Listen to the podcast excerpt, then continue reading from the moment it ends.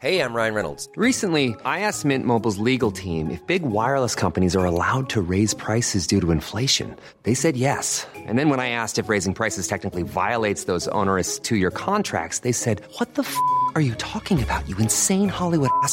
So to recap, we're cutting the price of Mint Unlimited from $30 a month to just $15 a month. Give it a try at mintmobile.com slash switch. $45 upfront for three months plus taxes and fees. Promo rate for new customers for limited time. Unlimited more than 40 gigabytes per month. Slows. Full terms at mintmobile.com.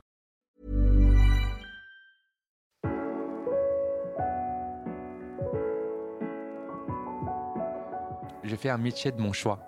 Donc ça, je pense que quand on travaille de, de longs horaires et quand on aime ce qu'on fait, c'est c'est pas vraiment une difficulté. C'est excitant. Le matin, je, je me lève, j'ai envie d'aller au boulot.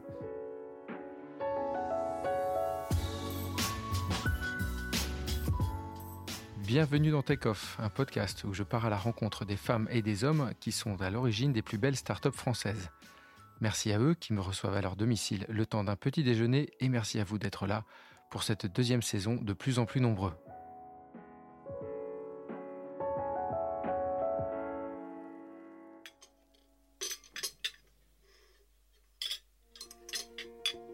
Le salon où me reçoit Ningli est à l'image de Made.com, le site de vente de mobilier par Internet qu'il a créé il y a bientôt 10 ans. Le design épuré et élégant sublime une lumière qui invite à la quiétude. Une tasse de café fraîchement moulu repose sur une table réalisée à partir d'une ancienne porte chinoise. Ce mardi matin précède de quelques jours l'arrivée du printemps. Il est encore tôt et le jeune papa, tout sourire, prépare une journée rythmée par sa nouvelle start-up, Typologie. Cette marque de cosméto casse les codes du secteur avec la promesse d'une transparence absolue, née du questionnement sur les produits utilisés pour son enfant. Nous sommes à Paris, je suis Guillaume Brégeras et je vous invite à mes côtés pour converser avec Ning Li. Bonne écoute. Eh bien, écoute, bonjour Ning. Bonjour Guillaume. Merci de me recevoir euh, chez toi, Merci à de Paris, venir chez moi. euh, pour ce nouvel épisode de, de Take Off, euh, saison 2. Et euh, bah, écoute, je commence toujours un peu par la même question euh, cette saison, c'est à savoir quelle est ta routine le matin? Ah, quelle est ma routine le matin? Euh, Écoute, j'ai, euh, on a, on a une, une petite fille de, de, de, de, de bas, de bas âge, donc c'est elle qui nous réveille en général assez tôt. Euh, donc on se réveille pour, euh, pour jouer un peu avec elle. Euh, on tourne un peu entre ma femme et moi. Ensuite, je pense qu'on est toujours. le temps passe, passe vite avec elle. On essaie de se dépêcher pour, pour aller prendre un café et aller au bureau. On prend un petit déj quand on peut, mais souvent euh, on se dépêche d'aller au boulot parce qu'on a envie de, Mhm. de commencer tôt au bureau, tous les deux. Voilà. Ça, c'est une chance. euh, vous êtes tous les deux dans, dans ce milieu-là. euh, c'est c'est pas forcément le cas. Co- comment euh, ma question, c'est comment comment ça change aujourd'hui Donc, tu crées, on va en parler, ta, ta troisième entreprise. C'est ça. La première, tu étais vraiment très jeune. La seconde, donc forcément un peu moins jeune, et tu, tu es parti à Londres la faire. Là, tu es jeune papa. Donc, qu'est-ce que ça change aujourd'hui d'être dans cette situation euh, pour, euh, pour monter une, une, une start-up? Euh, a, euh, c'est sûr que quand on a une vie de famille et quand on monte une boîte, euh, on n'a on n'a pas les mêmes, mêmes horaires. La première boîte, même la deuxième, au début, on travaillait vraiment euh, 24 sur 24. Je me rappelle, au début de Made.com, j'avais mon, un de mes cofondateurs qui habitait dans mon salon. Donc, a, il a dormi sur, le, sur, mon canapé pendant six mois. Et forcément, euh, quand tu étais dans cette situation-là, tu, tu passes ta vie au bureau et quand tu rentres, tu parles, reparles du boulot. Euh, et euh, et c'est très différent quand on maintenant, quand on a une famille, etc. Par exemple, parfois, je suis obligé de rentrer entre guillemets plus tôt, vers 6-7 heures, parce que voilà, il, il faut, il faut récupérer l'enfant de la nounou, etc. Et, et du coup, en fait, euh, ça t'oblige à d'organiser euh, beaucoup plus. Euh, et, en théorie, tu fais beaucoup moins de conneries que quand tu, quand tu étais plus jeune. Mais ça, c'est que la théorie. Et j'attends de voir si c'est c'est le cas ou pas. Mais, mais, euh, tu, tu penses que tu es plus efficace aujourd'hui qu'il y a quelques années? Alors, le, en fait, quand, entre ma première boîte et ma deuxième, quand j'avais commencé ma deuxième boîte qui est Made.com, je me suis dit, j'ai fait pas mal de conneries dans ma première boîte. Je vais essayer d'en faire moins euh, et être plus efficace. et euh, le résultat, c'est qu'on a fait beaucoup moins d'erreurs que ce qu'on a fait de la première boîte, mais on a fait d'autres erreurs derrière. Donc, parce que le monde, surtout quand on évolue dans la tech, ça bouge tellement vite que ce que tu as appris du premier projet n'est pas vraiment applicable au deuxième. Et en fait, un des pièges que j'essaie de ne pas tomber là-dedans, pour moi en tout cas, c'est de dire, je sais déjà parce que j'ai fait. Euh, puisque en fait, euh, en 5 ans, voire 10 ans, le monde a complètement changé. Pour, dans le cas de, dans le cas de, de Made, par exemple, quand on avait commencé, euh, on pouvait, quand on crée une marque, on pouvait tout à fait encore. il suffisait en fait de- d'acheter des- de la publicité de manière efficace et pas chère euh, pour construire une marque. Et aujourd'hui, je pense que le monde des consommateurs, en tout cas tel, que je perçois, a beaucoup évolué et les gens sont beaucoup plus sceptiques maintenant de la publicité. Euh, acheter la pub pour construire une marque, c'est probablement beaucoup plus difficile aujourd'hui, sans que la marque ait un sens, euh, sans que la marque résonne vraiment avec le consommateur. Donc, de, ce point de vue-là, je pense que à chaque fois je monte une nouvelle boîte, c'est un nouveau challenge, mais aussi un apprentissage de zéro. C'est ça qui m'excite le plus. Et donc tu repars de zéro euh, à Quasiment, ouais, je pense. Ouais. Je considère qu'on part de zéro, euh, puisque Typologie, euh, ma nouvelle marque de cosmétiques, est une, c'est d'une, dans une, industrie que je ne connais pas. C'est la cosmétique. Alors, je viens du meuble, ça ne peut pas être plus loin euh, les uns des autres. Mais après, le, là, il y, a- il y a beaucoup de similarités dans l'approche, en tout cas dans, dans mon approche de regarder une industrie. Euh, ce que j'aime bien, en fait, c'est de regarder une, industrie énorme, mais où il y a beaucoup d'inefficacité. Mhm. Euh, surtout, ça c'est plus clair quand on est euh, en dehors de l'industrie et beaucoup moins clair quand on est là-dedans. Donc ça, c'est le regard externe que je trouve intéressant dans mon approche. Le, après, la, la, le, le, le monde de la cosmétique, je ne connaissais pas. Donc j'ai dû passer du temps à, à comprendre. Euh, pour euh, l'année passée, quand on a passé du, beaucoup, presque un an à faire du R&D et de préparation du projet, Mhm. j'ai aussi passé beaucoup de temps à rencontrer les gens du secteur. Euh, j'ai passé plus de centaines d'entretiens pour, euh, pour rencontrer les gens qui travaillent dans les, dans les grosses boîtes. Ils ont accepté volontiers de te rencontrer alors que tu étais dans un projet qui pouvait potentiellement euh, les concurrencer? Euh, alors, je, j'ai, je les rencontrés aussi dans un but de les recruter. Donc, c'était, c'est, c'est un peu différent. Euh, bien sûr, tous euh, ne fit pas dans, le, dans, dans mes critères. Euh, en tout cas, euh, il y a, ce qui en ressort, c'est qu'il y a beaucoup, beaucoup de jeunes qui sont très bien formés dans les très grosses boîtes. Euh, c'est quand même le pays de la cosmétique. Et beaucoup sont frustrés dans les grosses boîtes de la cosmétique, les FMCG, parce que ça bouge très, très lentement. Et ils ont envie que ça bouge. Ils ont envie de créer un impact. Et c'est sûr que quand tu es un chef de produit euh, dans une très grosse machine euh, où il y a 20 000 personnes qui s'occupent de- des marques, euh, ton effort n'est pas forcément visible Mm. à la fin. Et, et quand je les contacte, en fait, ils sont, ils sont souvent curieux de savoir qu'est-ce qu'on peut faire de différent. De Mhm. différent. Et euh, quelques-uns euh, ont fini finalement à rejoindre l'équipe. Donc ceux qui t'ont si- suivi, quels ont été les arguments? Tu te souviens de ton premier recrutement justement pour typologie? Bien sûr, oui. C'était qui? Euh, alors, c'est un chef, un chef de produit en fait qui qui vient de chez L'Oréal Euh, et le, je, me souviens en fait pour lui comme pour euh, pour euh, pour plusieurs autres la ce qui les a ce qui les a attirés dans le projet et il n'y avait même pas de nom à l'époque c'était euh, surtout le un le le fait de pouvoir créer un produit entre l'idée et la mise au marché en quelques mois. Chez L'Oréal, c'est typiquement entre deux et trois ans. Et c'est pas parce que le c'est pas c'est pas forcément le temps de R&D qui, qui, qui est long, mais euh, probablement un- beaucoup de temps de, de prendre de prise de décision euh, et beaucoup de temps de, de, de, faire les études euh, clients en, en amont pour savoir si on fait ou on ne fait pas ce, ce produit-là. Et, et en fait, pour nous qui sommes une start-up, le plus gros risque, c'est pas qu'un produit se lance et échoue. C'est plutôt le fait qu'on n'a pas trouvé le produit qui aurait cartonné si on ne l'avait pas fait. C'est plutôt le, le coût d'opportunité pour moi qui compte que le, le- le coût d'échec. Euh, puisque quand on est petit, on n'a vraiment pas, pas grand-chose à perdre.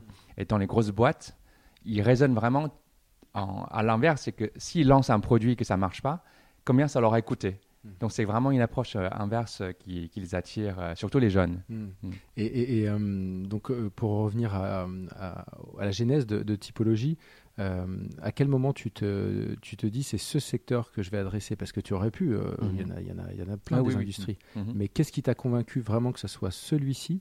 Mhm. Et est-ce que tu te rappelles à quel moment euh, ça s'est déclenché?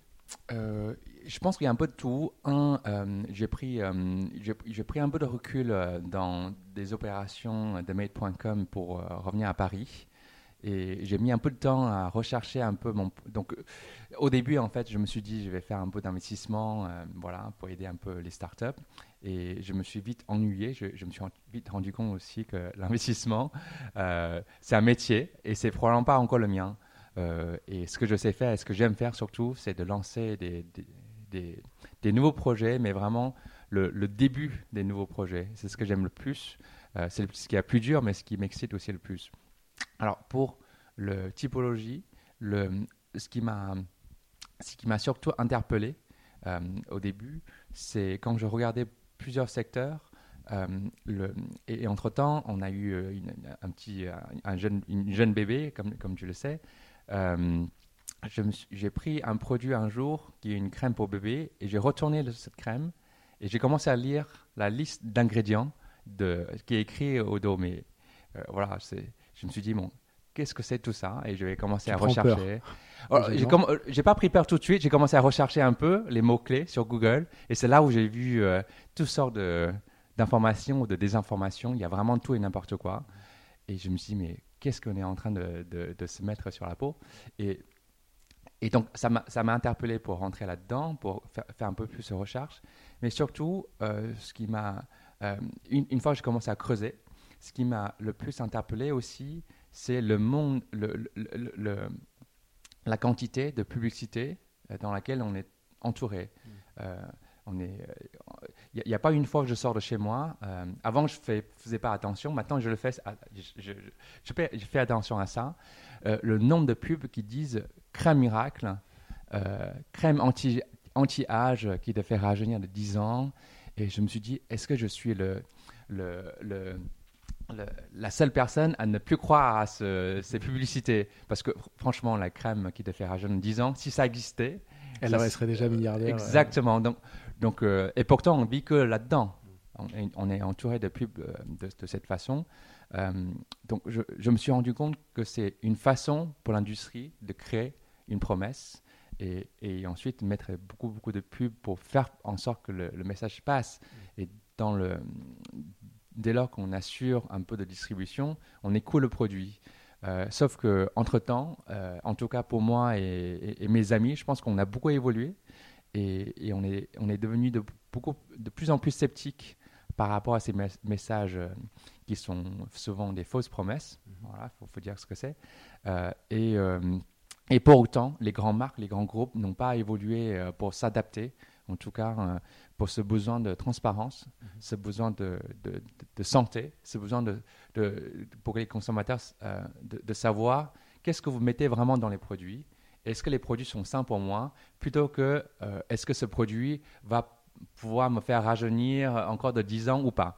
Voilà, c'est de ce constat euh, qu'on se dit euh, est-ce qu'on ne pourrait pas créer une marque aujourd'hui avec euh, une éthique radicalement différente, beaucoup plus transparente, euh, alors que beaucoup de marques dans le passé sont créées pour euh, plutôt vendre des...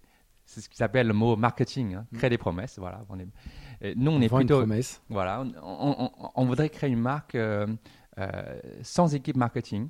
Euh, vraiment, les gens qui conçoivent les produits pour vraiment dans le- dans l'efficacité et dans une, une intégrité de formulation avec un, un souci de santé.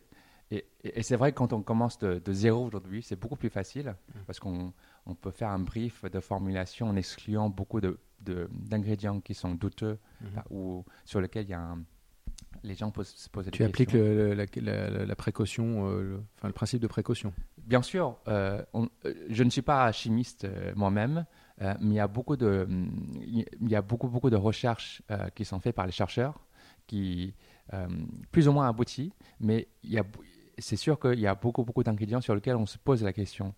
Et une des choses qui est très, euh, très frappant, c'est que quand on met au marché un produit euh, cosmétique, souvent on fait des tests pour la mise au marché. Euh, et ces tests-là euh, se, font souvent sur euh, deux semaines, par exemple. Or, quand on vous vend une crème, euh, c'est pas sur deux semaines que vous mettez, c'est parfois sur des années.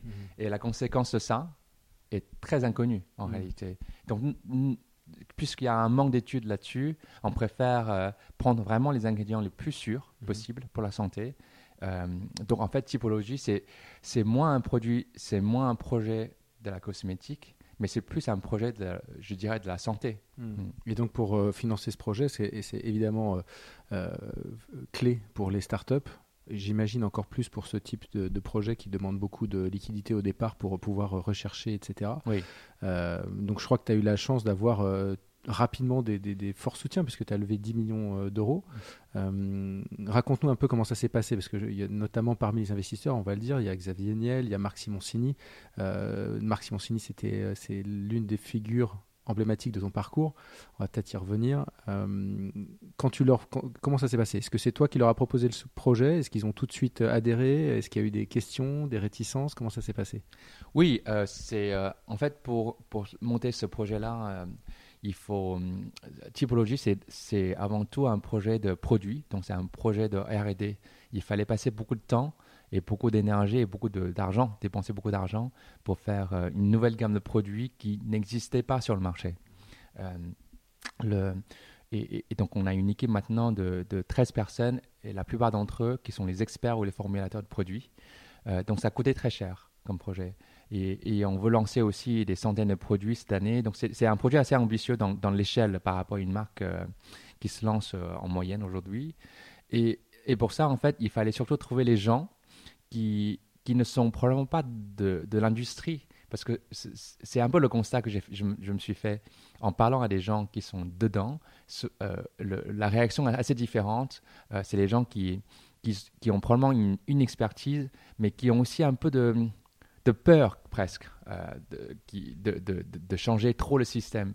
Donc il fallait en fait trouver les investisseurs, les associés qui sont en dehors du système de la cosmétique, mais qui sont les, les, euh, les innovateurs et les gens qui ont qui ont qui n'ont pas eu peur de changer leur propre secteur euh, de leur côté. Euh, donc les entrepreneurs comme Marc Simoncini qui, m'ont toujours accompagné et puis comme Xavier Niel également, bien sûr, ont été vraiment de, de- de- des soutiens qui sont parfaits pour moi. Et sans, sans, de plus que ça, comme, comme tu le sais, j'ai vécu euh, la plupart de mes, mes 8 ans sur 10 de mes 10 dernières années à Londres. Donc l'écosystème français, euh, je le connais, mais je le connais beaucoup moins que quelqu'un qui aurait passé la plupart de leur vie ici. Donc il me fallait aussi des gens qui pourraient, euh, en quelque sorte, me, me, me ré- me réintroduire et m'ouvrir les bonnes portes. Donc c'était vraiment une bonne chance euh, d'avoir tous ces gens-là. Mais il y, a- une forte prime, on le voit euh, régulièrement dans nos échos, euh, dans les levées de fonds notamment, au serial entrepreneur. Celui qui a réussi, c'est vrai qu'on lui accorde tout de suite plus de fonds, plus de confiance. Euh, et pour autant, c'est pas forcément un gage de réussite. Non, Malheureusement, c'est vraiment pas. Il n'y a, pas forcément de corrélation, malheureusement. Et, et lorsque tu présentes le, on va parler de Marc Simoncini un petit peu, lorsque tu lui présentes le projet, est-ce qu'il te donne un blanc-seing Est-ce qu'il adhère tout de suite et il te dit, tu aurais pu lui proposer un, autre, un projet dans un autre secteur et il t'aurait dit oui? Ou, ou vraiment il t'a challengé un petit peu? Je, je ne peux pas parler pour Marc, il faut, faut que tu lui poses la question.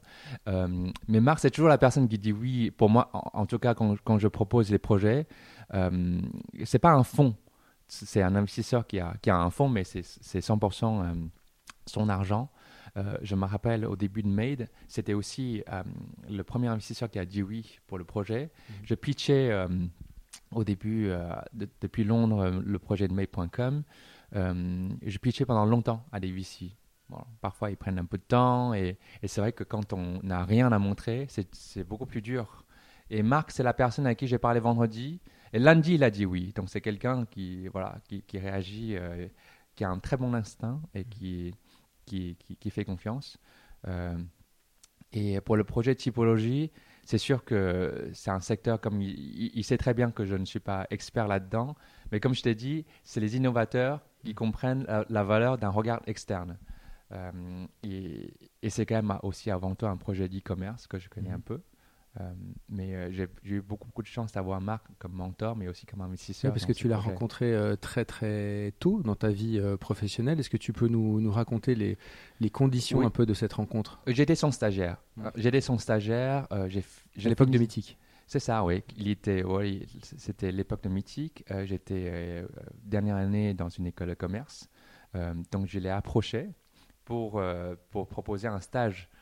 normalement, qu'il n'aurait pas accepté, puisque je pense qu'il, j'imagine qu'il était très, très sollicité. Mais j'avais la chance, à cette époque, qui, qui venait d'acheter une boîte de rencontres en Chine. Et euh, donc ça tombait très bien Mhm. qu'il y avait un étudiant chinois qui lui propose de faire un stage. Donc ça, c'était pratique pour lui Mhm. de me prendre euh, là-dedans, dans le projet, euh, et travailler euh, donc directement avec lui. J'avais cette, cette chance incroyable à- à- en sortant à peine de, de- de mon école pour l'aider à intégrer en fait la, la boîte qu'il a qu'il avait rachetée.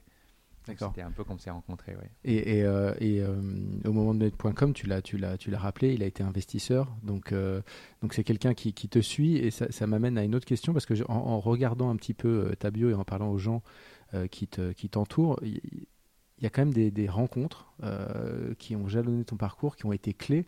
Et ce, ça remonte même à, à- à la personne qui est venue en Chine. Tu as habité Oui. en Chine jusqu'à l'âge de 15 ou 16 ans. Euh, est-ce que, et, dans- raconte-nous un peu déjà cette rencontre qui a fait que de, de- de Mhm, tes mhm. premières années en Chine, tu as basculé en Europe. Oui.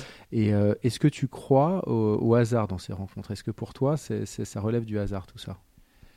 Bien sûr, il y a une grande part d'hasard, mais après, je pense que il y a, il y a- il y a aussi, euh, euh, probablement, il y a aussi une volonté de ma part, euh, une conscience que je suis, euh, je suis un étranger dans un pays que je connais pas, euh, et seul, je ne pourrais jamais réussir.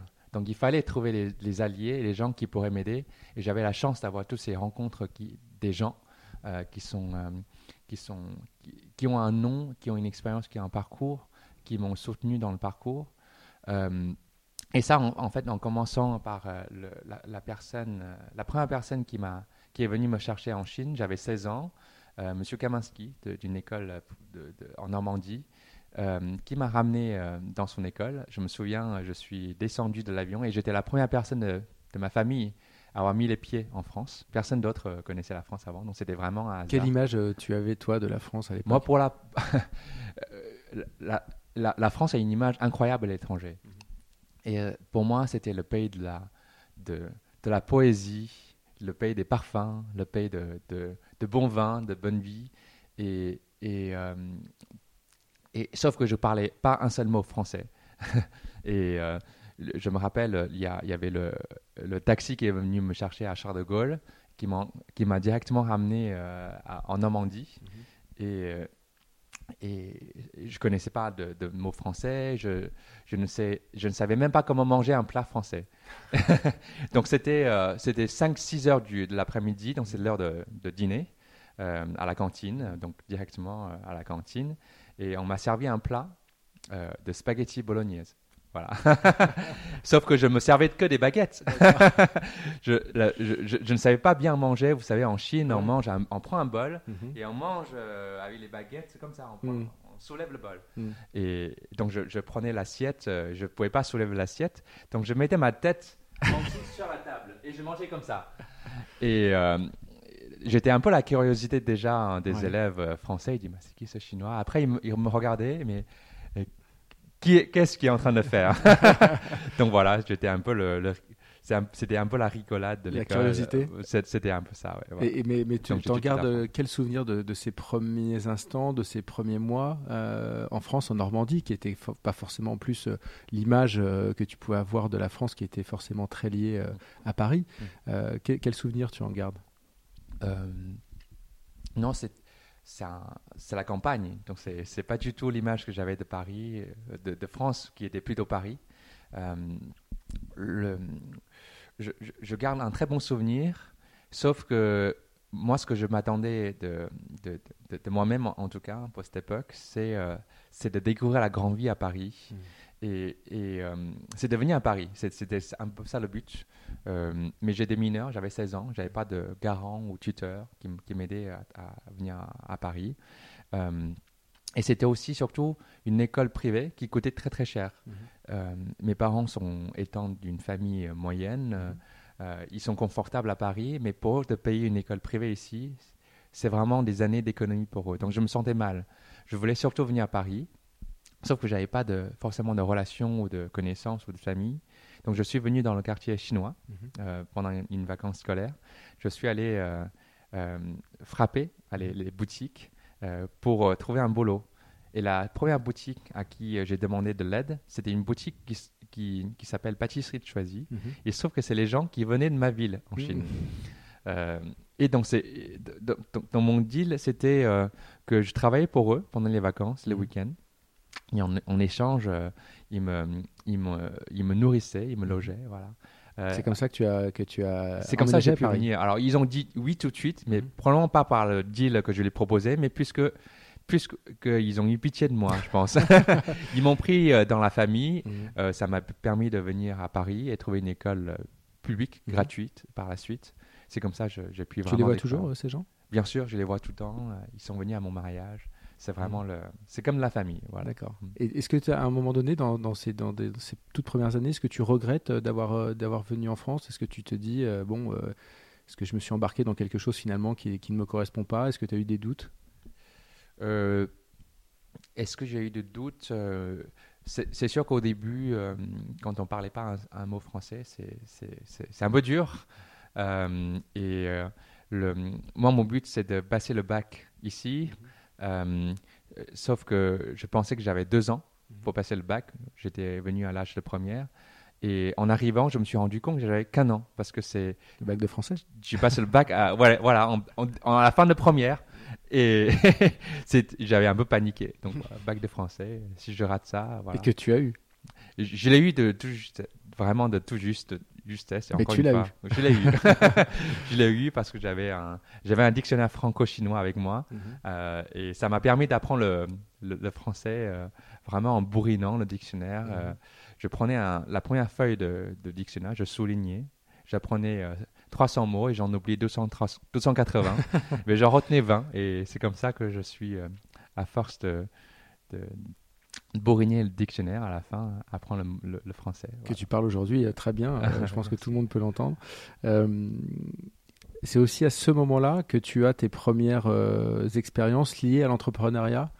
Je crois qu'il y a une petite anecdote que tu rencontres parfois sur les photos scolaires. je Ah, crois. Parce que c'est Ah oui. ça, c'est important de, de- de la raconter celle-ci pour qu'on comprenne.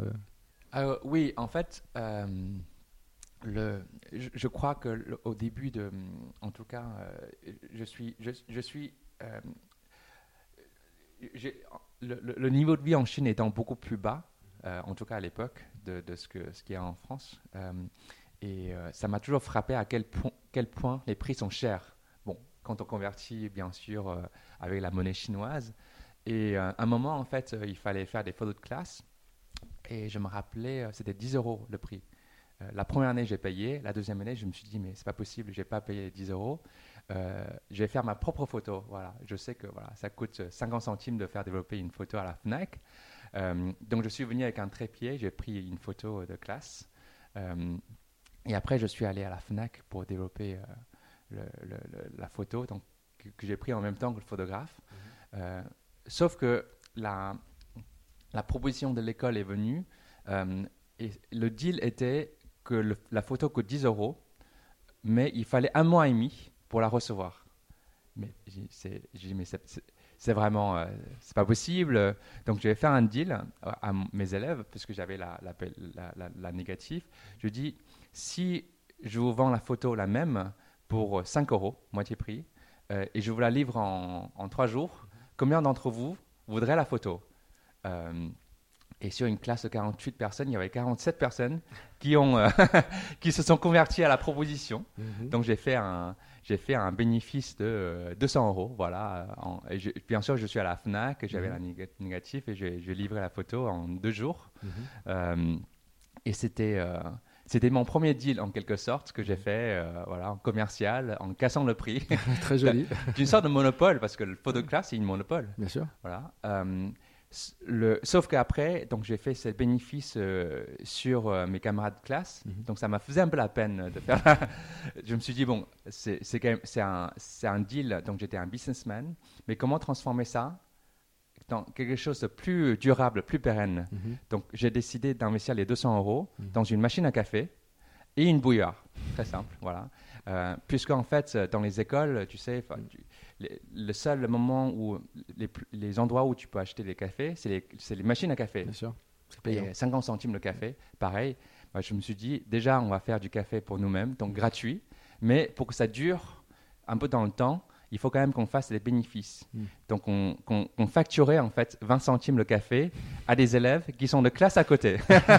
Pas ceux de ta classe. voilà. non, non, de ma classe, c'est gratuit, etc. Euh, On avait fait les bénéfices euh, suffisants pour couvrir l'année. Mhm. Euh, surtout le, sur le bénéfice des, des autres classes à côté. Est-ce qu'ils sont autant à être devenus clients de Made.com et... J'espère que oui, puisque on a. En tout cas, c'était surtout marrant, de, puisqu'on s'est bien marré.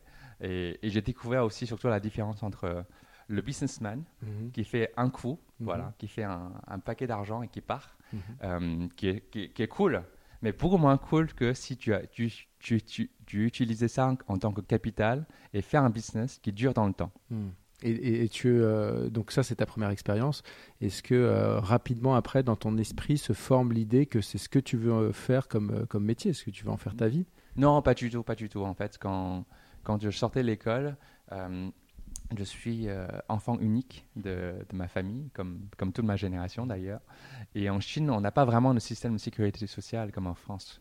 Le, le- la sécurité sociale en Chine, c'est les enfants. donc je suis la sécurité sociale et la retraite de mes parents. Et euh, pour, donc, donc j'avais non seulement un risque, mon risque surtout, c'est de ne pas pouvoir leur payer leur pension sachant qu'ils ont vraiment tout sacrifié pour m'envoyer en France, pour, que je, pour payer mes études, etc. Euh, et donc mon drive, quand je sortais de l'école, c'est de trouver un métier qui paye bien. Pour, euh, voilà, pour, euh, c'est vraiment financier. Euh, sauf qu'en en, en allant euh, dans mes premières expériences dans, dans les cabines de conseil et en banque, banque d'affaires, pour vraiment les métiers qui payaient le mieux de l'époque et toujours qui payaient très bien, je me suis rendu compte, c'est pas du tout. Enfin, je suis fait tout sauf pour ce milieu-là qui est très austère euh, et surtout qui est très traditionnel, euh, qui, qui n'est pas du tout euh, qu'un individu sort du cadre. Et- Très codifié. C'est ça, tout à fait, oui. Mm. Et donc, euh, à quel moment tu as ce déclic de te dire bon, c'est pas fait pour moi, euh, il faut que je fasse autre chose, je monte ma boîte? C'est ça. C'est un peu le contraire. En fait, c'est par, euh, par exclusion. Je n'aime pas ça. Je suis probablement fait pour le contraire. Et le contraire en- étant euh, créer une boîte moi-même. Et tu te souviens de ce, ce, ce- ce moment? Est-ce qu'il y a un moment où tu dis bon, allez, ça y est, c'est, je, je prends le risque? Parce que comme tu l'expliquais bien, tu avais Mhm. quand même cette euh, Mhm. nécessité et cette volonté euh, de, euh, d'avoir un, un revenu confortable. Mhm. Euh, Qu'est-ce qui t'a convaincu? Est-ce qu'il y a un moment donné où tu te souviens clairement que là, tu t'es dit la banque c'est fini, il faut, il faut que j'aille vers autre chose? Moi, j'avais créé ma première boîte qui s'appelait MyFab avec un, ancien collègue de, la banque euh, dans laquelle je travaillais pendant, en, tant que stagiaire pendant un an. Je pense que et j'avais bien sûr la possibilité de continuer dans la banque après. Euh, et, pourtant, j'ai choisi de quitter euh, le boulot confortable de la banque. Et mes parents comprenaient vraiment pas. Ils disent mais franchement, Surtout qu'à l'époque, il n'y avait pas le succès des boîtes chinoises comme aujourd'hui. On pouvait se dire, ils pouvaient Ah se non, dire, non. euh, les fils, parents chinois sont, bon, ils sont beaucoup plus risque averses, puisque déjà, ils ont beaucoup moins d'enfants en moyenne que, que les autres euh, pays, euh, les parents des autres pays. Et surtout, traditionnellement, c'est très bien vu de, de suivre les règles, même en Chine. Euh, Et euh, donc, quand je leur ai annoncé que j'allais, euh, je n'allais pas continuer dans le métier de finance, mais créer euh, euh, une boîte qui vend des choses, on ne savait pas ce qu'on allait vendre. Euh, ils sont, bah, ils sont, ils sont, ils, ils- ils comprenaient pas, ils comprenaient vraiment pas, mais en même temps, euh, ils pouvaient pas faire grand chose. C'était quand même moi qui, qui décidais. La distance, euh, C'est dedans. ça, la, la distance fait que c'est moi qui décidais. Euh, et euh, on s'est on s'est lancé avec mon ancien associé euh, Stéphane dans, dans la recherche de, de, de ce projet. Euh, et on pensait avoir des investisseurs quand j'ai démissionné euh, de, ma boîte euh, pour, euh, pour, me lancer là-dedans. Sauf que l'argent qu'on pensait avoir a mis plus d'un an et demi pour arriver. Bien sûr, vous savez, je, je ne savais pas, mais beaucoup de gens disent oui, oui, ça nous intéresse d'investir. À la fin, quand il s'agit de sortir le chéquier, c'est beaucoup plus dur. Euh, donc on avait dû, on, on- on- on a, on a dû pitcher euh, plus de centaines de personnes. euh, il n'y avait pas vraiment de fonds VC actifs. C'était pas structuré comme aujourd'hui. c'est ça, oui. Donc c'est surtout les individus qui investissaient. Donc on a dû passer plus d'un an, vraiment, juste à, juste à pitcher nos idées. Bien sûr, on- ça, ça, ça, ça nous a beaucoup aidé à mûrir aussi dans, dans l'idée. Euh, mais c'était assez dur pour moi, Mhm. puisque j'avais pris euh, un risque euh, contre l'avis de mes parents Mhm. de quitter un- une voie confortable. Euh, et surtout, j'avais pas de revenus. Et Com- comment tu vis? voilà, comme je t'avais dit, euh, qui était ma pre- première priorité, c'est de payer à mes parents euh, une pension, etc. Euh, comment je vis euh, Je pense que euh, probablement mon associé m'avait un peu aidé, euh, mais il y avait quand même le loyer de, voilà, tu vois, de plusieurs centaines d'euros qui tombaient tous les mois, donc c'était un peu, c'était assez. Ce qui me stressait le plus, c'était la, la, la carte de séjour. Vous savez, quand Mhm. vous êtes étranger, vous venez Mhm. en France, vous n'avez pas forcément le droit de rester, sauf si vous avez un, un travail. Et j'avais pas de travail, moi, à l'époque, Mhm. parce que je cherchais à monter une boîte.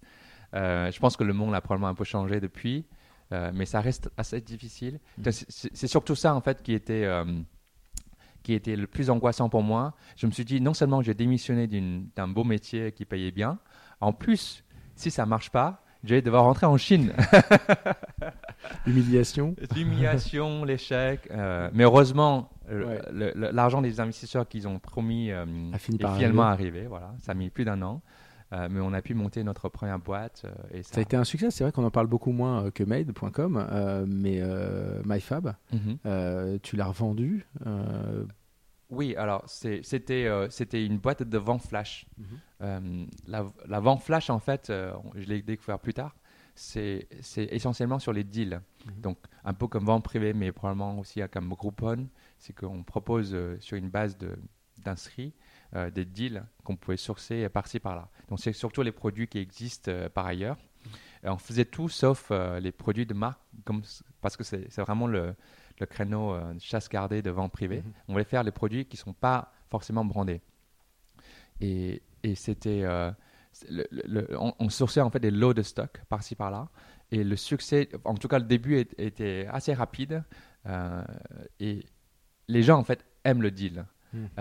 Et ce qui est plus dur en fait dans l'opérationnel, c'est plus de faire de, de la marge brute, faire un, un bénéfice là-dessus, puisqu'en fait on sourçait des deals qui marchaient très bien. Et, et quand, on, quand, quand- quand le deal commence à décoller, en fait, le, le produit commence à marcher, euh, il y a euh, d'autres acteurs comme euh, Cdiscount ou Carrefour qui va venir et dit super ce produit, euh, on va aussi l'acheter, sauf qu'on va le vendre à moitié prix. Et ça tuait un peu le- les momentum. Et on est obligé du coup d'aller chercher d'autres deals. euh, Mm. C'est toujours une recherche perpétuelle. Et, Tu et te souviens d'un produit que tu as vendu à l'époque qui t'a surpris par son succès ou... Ah, on, vendait, on vendait vraiment de tout. On vendait des baby food, on vendait des vélos, on vendait aussi euh, des poufs. Voilà, des poufs. on avait vendu plus de centaines de poufs. Centaines de milliers de poufs, pardon. Des centaines de milliers de poufs. C'est énorme. C'était presque l'idée de Med.com là qui germait, non Alors, euh, donc il y avait beaucoup de produits qui marchaient, euh, qui vendaient en fait, mais la- le, le segment qui marchait le plus, c'est celui du, du meuble. Et ce qui m'a donné un peu la, la- leur assurance, l'assurance que pour, mon, pour ma, à l'époque pour ma prochaine boîte, euh, je, je pourrais me spécialiser vraiment sur le secteur de la décoration et le mobilier. Ah, ra- Raconte-nous brièvement euh, le moment de la vente. euh, donc tu vends MyFab assez vite, je crois, Oui, dans l'histoire de. C'était en de la boîte. 2009. Mhm. euh, lors d'investissement du groupe euh, Kering dans, dans la société. Euh, et mon, il y avait, j'avais fondé la boîte avec Stéphane. Donc on était tous les deux, euh, voilà, on était vraiment 50-50. Euh, il y avait d'autres associés aussi autour, mais euh, Stéphane et moi, en fait, on dirigeait un peu la boîte à deux.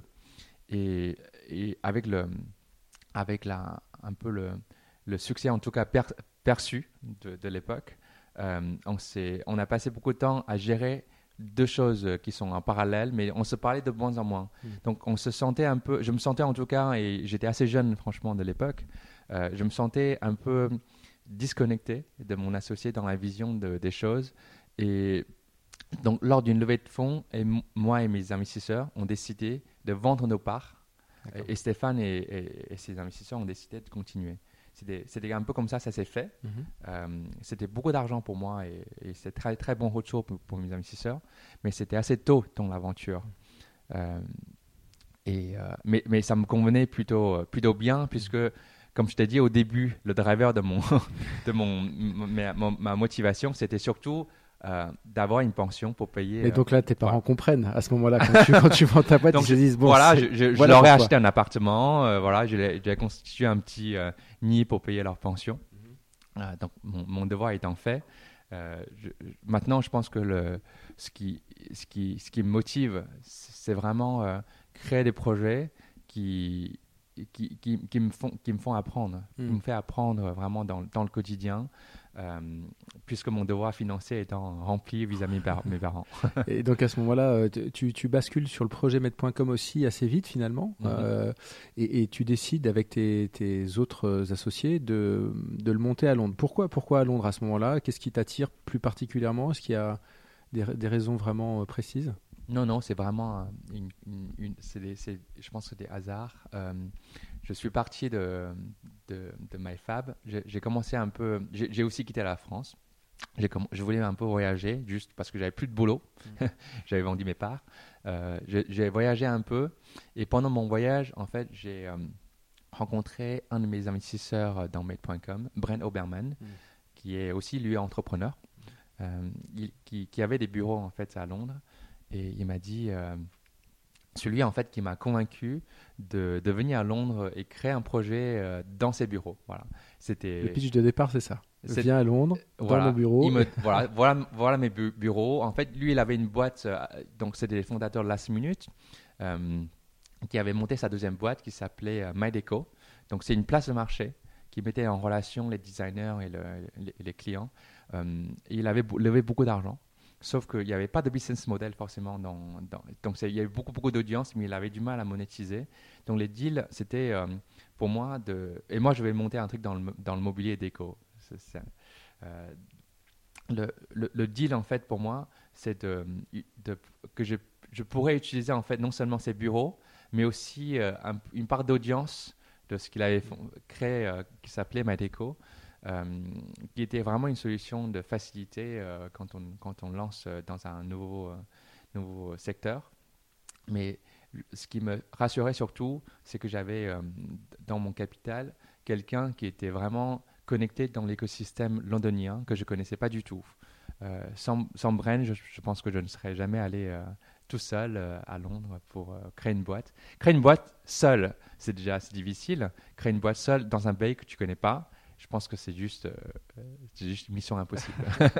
Donc là aussi, pas de regret, bien évidemment. Et à quel moment tu sens que le, le projet euh, bascule vers euh, le succès qu'il est aujourd'hui? Euh, Est-ce que ça se fait tout de suite? Est-ce qu'il y a des éléments à un moment donné que tu, ou des curseurs que tu places un peu différemment pour y arriver? Oui, alors, ça n'a jamais été, euh, ça, ça a jamais été un succès euh, dès le début. Le, la- le début de Made euh, a été euh, un peu lent, en- relatif à MyFab en tout cas. Euh, on était une marque de mobilier, une, une- une des premières à être pure play euh, de mobilier en ligne. Le, et le deal était que les gens allaient acheter, nous acheter des canapés qui coûtaient euh, 500 ou 800 euros euh, d'une marque inconnue et qu'on livrait à 10 ou 12 semaines. Donc c'était euh, c'était pas forcément une Sans les voir. euh, voilà, c'était. Euh, en fait, il y avait quand même euh, ce- cet effort à convaincre les gens. Je pense que les premiers clients sont venus euh, sur Made.com par miracle. c'est les fous, voilà, c'est les gens qui ont acheté des produits qui n'ont pas de marque, livrés à 12 semaines, voilà. Mais les, premiers clients ont été agréablement surpris par la qualité du produit. Ils ont parlé autour d'eux. Et, et ensuite, les deuxièmes clients sont venus à travers le bouche à oreille, qui sont aussi satisfaits.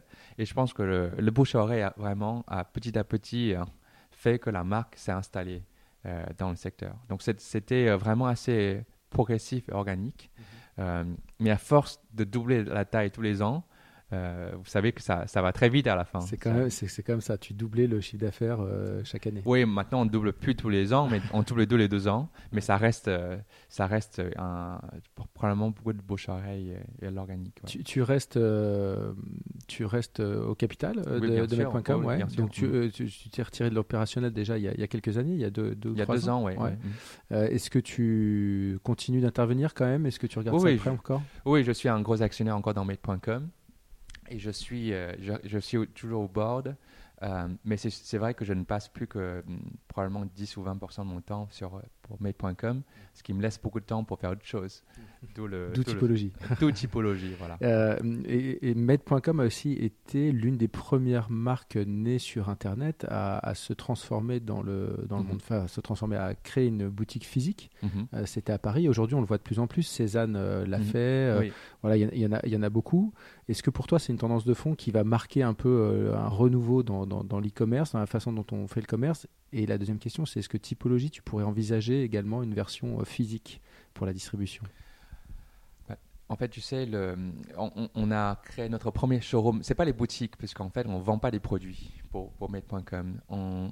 Ce sont les showrooms dans lesquels les gens peuvent toucher et essayer le produit, et ensuite ils achètent en ligne. Et euh, en fait, le, raisonnement derrière, c'est que si tu veux acheter le produit, Internet est très puissant, puisque ça donne euh, un, nombre de choix illimité, il y a un prix bien plus attractif. Mais il n'y a pas que l'achat dans, dans la construction de marque, il y a aussi l'engagement avec le client. euh, et, et- un contact physique crée des émotions que qui, sont difficiles pour, pour une marque euh, qui, qui est que pure play en ligne. Et après, pour nous, on ne considère pas la boutique ou le showroom comme un canal de vente, puisque le, le showroom qui est à Paris ou le showroom qui est à Londres, on l'a créé finalement trois ou quatre ans après les avoir lancés sur Internet. Euh, tu sais, c'est les, les beaux qui sont longs, qui sont les, coûts- fixes, etc. Euh, aujourd'hui, la logique, c'est de dire on crée euh, nos chiffres d'affaires sur Internet, mais tant qu'on peut, tant qu'on peut se permettre, puisqu'on voit un- une base de vente assez, assez stable, on pourra alors probablement créer un showroom pour améliorer l'expérience client et convaincre quelques euh, retardataires, les gens qui sont un peu sceptiques, euh, via les, les, les showrooms. Mais Et, et tu penses que Typologie, ça pourrait, euh, c'est une marque qui pourrait exister aussi dans le monde physique? Euh, proba- probablement à terme, mais pour, pour moi qui sommes, pour Typologie en fait ou, ou Made.com qui, sommes, qui sont des, des marques digitales, la, la- la priorité reste en ligne. C'est-à-dire que si on ne fait pas marcher euh, Internet et qu'on et qu'on vient ensuite se, se concurrencer euh, dans le monde de la distribution, le monde physique, c'est des métiers qu'en fait qui sont très très bien connus et maîtrisés par d'autres acteurs. On leur apprend rien. Euh, ce qui nous différencie, c'est surtout le côté en ligne. Et donc c'est ça qu'il faut faire marcher d'abord. Et, et justement, aujourd'hui, tu parlais des choses qui ont évolué entre ta première, deuxième et, et, euh, et troisième boîte aujourd'hui avec Typologie. Euh, Il y a un élément qui est clé pour les, les marques nées sur Internet, c'est les réseaux sociaux, notamment, euh, notamment Instagram. Bien sûr, oui. Euh, que- que- comment tu approches ce, ce canal aujourd'hui? Est-ce que tu en fais un, un- le premier canal, le premier vecteur de communication? Que, voilà, Comment Mhm. tu les approches? Oui, bien sûr. Alors déjà, c'est c'est euh, c'est une opportunité aujourd'hui en tant que marque de pouvoir parler aux consommateurs directement. En fait, la plupart de- des produits cosmétiques sont distribués via les supermarchés, les pharmacies ou Sephora. Donc, quand tu es une marque qui conçoit les produits, par définition, tes clients, c'est pas les clients finaux, c'est Sephora ou pharmacie. Donc, tu, connais très peu le, le- le client final. Et quand on est euh, pure play, donc on vend directement euh, depuis Internet, on a la chance de pouvoir communiquer avec les clients directement. Donc, ça nous donne deux bénéfices. Un, c'est que les clients euh, connaissent beaucoup mieux la marque et ce que les valeurs qu'on représente. Euh, alors que quand on, quand on vend les produits dans une pharmacie ou Sephora, les clients connaissent la marque surtout par rapport aux bénéfices du produit. Et pour moi, en fait, euh, c'est important quand on achète un produit, quel que ce soit, que tu adhères non seulement à la, à la fonctionnalité du produit, mais à la valeur que, que représente la marque. Et Typologie, c'est une marque qui, qui veut non seulement vendre les produits euh, efficaces et sains, mais surtout qui veut changer un peu les codes de l'industrie. On, veut, euh, on veut promouvoir un peu la transparence de la liste d'ingrédients. On veut, euh, on veut, on veut un peu casser cette façon de vendre les, un peu du, du bullshit marketing, des promesses qu'on ne peut pas délivrer facilement. Je pense qu'il y a tout ce côté transparence un peu militant que les gens peuvent adhérer. Et Instagram ou comme euh, tous les autres réseaux sociaux, c'est une opportunité pour nous de communiquer ces messages que tu ne pourras pas faire sur un rayon d'éta- d'éta- d'étagère. Et la deuxième chose qui est hyper important, c'est le feedback. Euh, pour nous, l'ambition, c'est de lancer plein plein de produits assez rapidement et de connaître en fait un peu le, retour client assez vite pour améliorer les prochains lancements. Et le cycle de feedback est hyper important pour nous parce que c'est, ça, ça impacte la vitesse de lancement et de, de, nouveaux, de prochains lancements. Et sur Internet, on a quasiment la réaction un des ventes tout de suite, Mm. mais aussi des feedbacks si les produits ont été bien livrés, si les, si les produits ont plu et si si, euh, y a des choses à améliorer. Et, et c'est, c'est, des- c'est quand même des forces énormes quand on, quand on incrémente l'amélioration continue euh, sur des semaines et des mois. À la fin, on arrive juste à des propositions beaucoup meilleures. D'accord. Et, et je voulais qu'on revienne un petit peu sur, euh, sur Med encore euh, un instant, parce que là, on est dans un contexte, alors on change un peu de sujet, mais on est dans un contexte de, de Brexit, euh, que toi, tu as, vécu aux premières loges, puisque tu Mhm. étais à Londres au moment où le vote a eu lieu. Bien sûr. Euh, et je me souviens qu'à l'époque, j'avais lu que tu disais que tu avais vraiment un sentiment anti-immigration très fort à ce moment-là.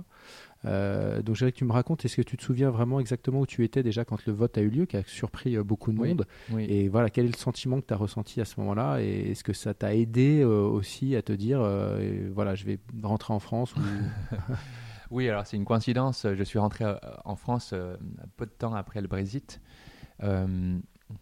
C'était euh, en tant que, en fait, euh, l'écosystème tech à Londres étant un peu très différent, enfin, très différent de, celui de Paris, euh, il est composé principalement des immigrés, comme moi.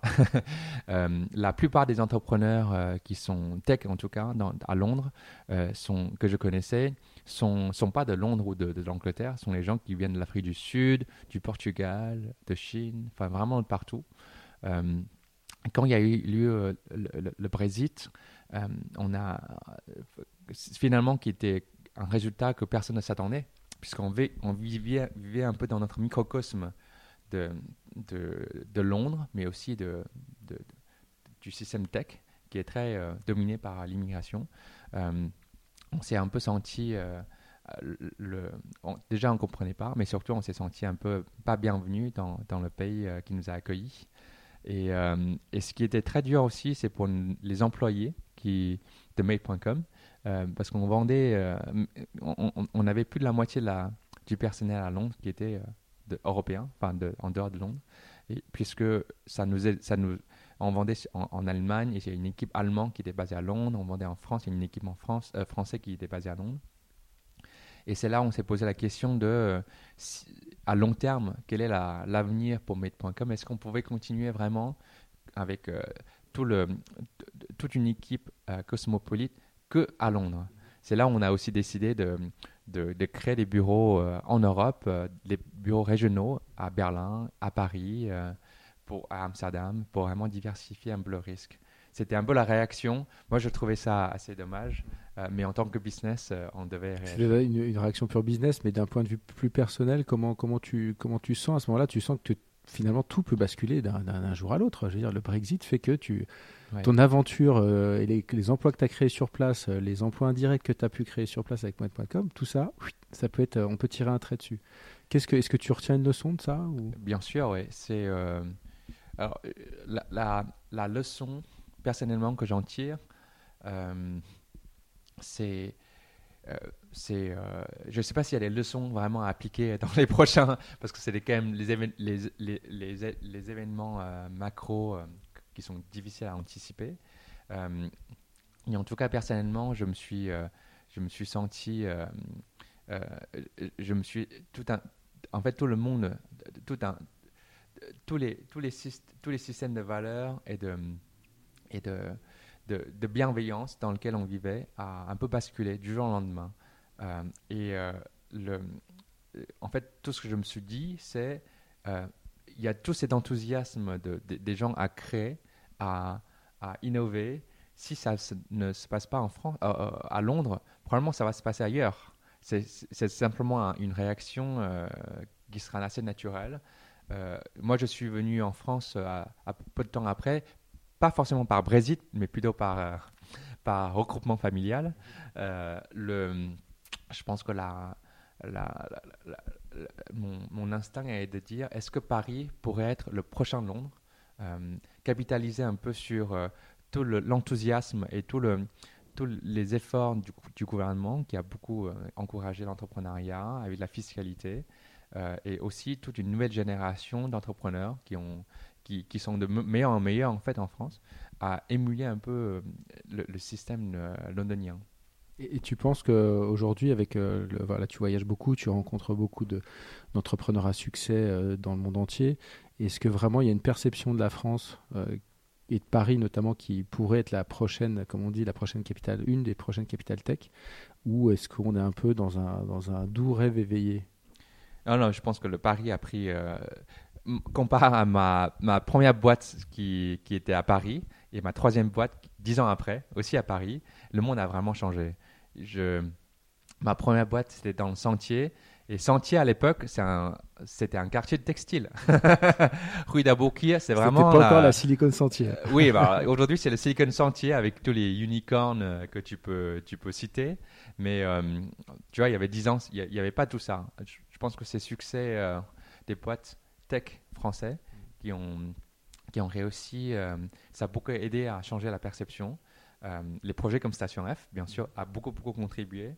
Et, euh, et surtout, en fait, je vois autour de moi, à l'époque, il y avait tout le monde voulait aller dans la finance, dans les banques d'affaires. Aujourd'hui, tout le monde veut aller dans les startups. Et ça, en fait, je me dis, tant qu'il y a du talent, qu'il il y, y a un flux de talent en continu qui, qui vient dans l'écosystème, c'est le, c'est le nombre de talents, mais aussi la qualité de talent qui va faire que le système euh, va émerger euh, à la fin. Hmm.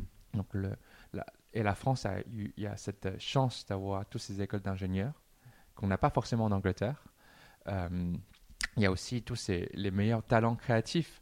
Paris, c'est quand même la capitale du design, de fashion.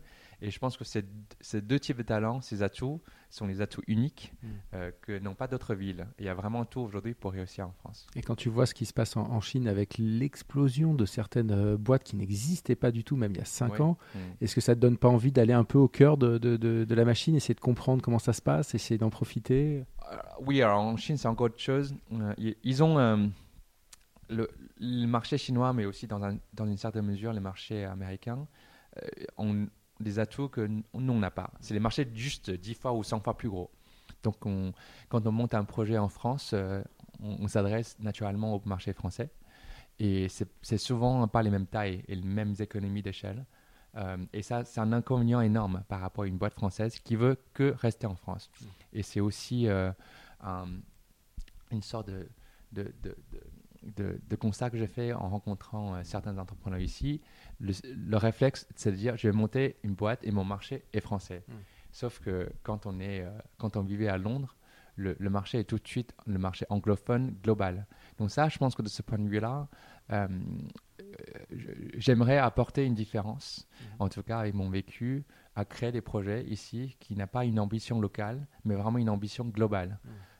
Et, et là, et là, et là, euh, je pense qu'avec tout le, quand je, quand je regarde ce que j'ai fait euh, pour Made.com par exemple, euh, au début de Made.com, on était, euh, il y avait plusieurs, probablement une dizaine de boîtes de start-up dans le mobilier qui ont, qui ont commencé plus ou moins en même temps que nous. Et dix ans après, il ne reste probablement que plus que nous, une ou deux plus boîtes beaucoup plus petites. Et une des différences qu'on a fait, c'est qu'on a euh, diversifié et internationalisé les opérations très très vite. Donc on a pris le risque, malgré le jeune âge de, de la marque, d'aller euh, en avant et créer d'autres pays. Et, et à terme, ça, ça nous a donné une échelle, une économie d'échelle et de coûts d'achat euh, juste très différents et aussi de- des talents qu'on avait pu recruter qui sont juste beaucoup plus qualifiés, qui nous a permis d'aller un peu au-delà de- des autres concurrents. Je pense que ça, c'est des choses euh, que, qui, vont être assez bénéfiques pour l'écosystème de, de start-up françaises. Et alors, une dernière double question, euh, et après, euh, on va, je vais te laisser aller dans ta journée qui va être bien dense. Euh, la première, c'est comment tu fais aujourd'hui pour. Est-ce que tu as des petits conseils ou des petites choses que tu as réussi à appliquer pour gérer une vie très dense, à la fois personnelle, professionnelle, tu, tu l'as expliqué un petit peu, et, comment tu te projettes si tu prends un peu de recul dans quelques années voilà, Où est-ce que tu te projettes Dans quelles conditions Et voilà. Ah, alors, donc, la, première question, euh, quel conseil euh, pour, euh, pour la vie danse? Oh, Bon, je pense que danse, ça, quand on est, quand a une vie, de famille et qu'on a une carrière à côté, peu importe ce qu'on fait, il faut, il faut, il faut s'organiser. en fait, dans, dans mon cas, j'ai fait un métier de mon choix. Donc ça, je pense que quand on travaille de, de longs horaires et quand on aime ce qu'on fait, c'est c'est pas vraiment une difficulté. C'est excitant. Le matin, je, me lève, j'ai envie d'aller au boulot, euh, comme, comme on a dit au début. Et, euh, et c'est vrai que quand je faisais, tu sais, euh, au début, mes entretiens avec beaucoup de, de, managers dans les, dans les grosses boîtes de, de, cosmétiques ou de, de parfums, et j'ai ressenti, beaucoup d'entre eux, une envie de faire un métier qu'ils aiment. Mais ce qu'ils faisaient, ils, n'aimaient pas. Et, parfois, en fait, certains ont, ont, eu le courage de dire euh, bah, si ça ne me plaît pas, je vais me lancer soit à créer ma boîte ou rejoindre une start-up. Mais beaucoup, beaucoup, la plupart d'entre eux, ils ont quand même euh, cette, perception de risque de se dire bon, euh, finalement, c'est risqué. Bien sûr, c'est risqué. Mais, mais, mais, faire un métier que, que tu n'aimes pas pendant 10 ans ou 20 ans, je pense que c'est le plus gros risque que tu peux prendre. C'est quasiment. Euh, c'est aussi une arrêt de mort. voilà, c'est la manière sûre de ne pas réussir dans la vie, entre guillemets, si, si, tu passes 8 euh, ou 10 heures tous les jours à faire quelque chose que tu n'aimes pas. Euh, donc, un, un, de mes conseils, si j'en avais un, c'est de choisir ce que tu fais, de ta journée en tout cas, et tu, tu, pourras, tu pourras mieux appréhender une vie de danse par la suite. Et ensuite, la deuxième question. La dernière, c'est vraiment euh, comment tu te projettes euh, quand tu prends un peu de recul dans quelques années, mhm. à la fois sur le plan personnel, sur le plan professionnel? Est-ce que tu imagines monter encore 4, 5, 6 autres boîtes? Est-ce que tu as des envies particulières? Je, en, le, en, dans ma première boîte euh, que j'ai eu la chance de, vendre, le, le, je pense que c'est une leçon qui est assez riche et donc, en tout cas, ce qui m'a appris, c'est ce qui me motive, c'est pas forcément de créer une boîte pour la vendre. Ce que j'ai envie de faire, c'est plutôt créer une boîte qui aura un impact sur, euh, le, sur les consommateurs, sur l'industrie dans laquelle on évoluait. Euh, et euh, ce qui me motive aussi, surtout, c'est d'apprendre tous les jours. Le, ce qui m'a encouragé à prendre un peu de recul bah, dans made.com pour relancer dans l'entrepreneuriat de nouveau, c'est surtout, je me suis dit, au bout d'un moment, euh, le, métier de, celui de manager une grosse boîte, c'est pas forcément celui dans lequel je j'apprends le plus. Tu vois, il y a un peu la routine et, et, en, revanche, euh, lancer une nouvelle boîte avec euh, un secteur différent, des gens différents, c'est là où il y a le plus de challenge et le risque pour moi. Et je m'éclate parce que j'apprends tous les jours. Hmm. Et ce que j'aimerais voir euh, en, dans les prochaines années, c'est de, de, continuer à apprendre tous les jours euh, et d'affronter de nouveaux challenges. Et le jour où je, je me considère que j'aurais arrêté d'apprendre, euh, je pense que je, je, ferai autre chose. Mais je pense que je serai toujours dans la recherche permanente de, des choses à apprendre. Tu as déjà une idée, une petite idée en tête quand même, un secteur sur lequel tu aimerais travailler un jour Alors avec typologie, déjà, on, on, a envie de... On sait pas, ce n'est pas qu'un projet de, soins ou de santé, mais c'est plutôt une envie de vraiment de, changer un peu les habitudes de consommation. Donc c'est beaucoup plus large que, que le secteur de, soins et cosmétiques, mais il faut bien se concentrer au début dans un secteur pour euh, créer une marque. Et, euh, et je pense qu'on on a envie d'aller beaucoup plus loin pour aller probablement, une fois, une, fois, une fois le projet un peu plus mature, à nous lancer dans d'autres secteurs qui sont, qui sont le marché de la consommation. Voilà, donc là, c'est un peu tout et rien, mais je pense qu'on a. Tout est possible, en tout cas. D'accord. Bah, merci beaucoup, Ning. Bonne journée. Merci beaucoup, Guillaume.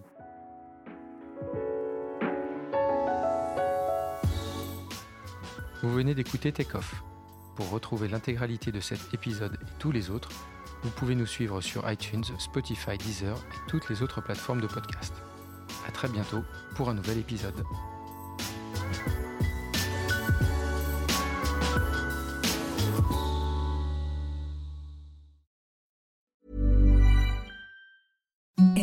The softest sheets you've ever felt. Now imagine them getting even softer over time. That's what you'll feel with Bowl and Branch's organic cotton sheets. In a recent customer survey, 96% replied that Bowl and Branch sheets get softer with every wash. Start getting your best night's sleep in these sheets that get softer and softer for years to come. Try their sheets with a 30-night guarantee. Plus, get 15% off your first order at bowlandbranch.com. Code BUTTERY. Exclusions apply. See site for details.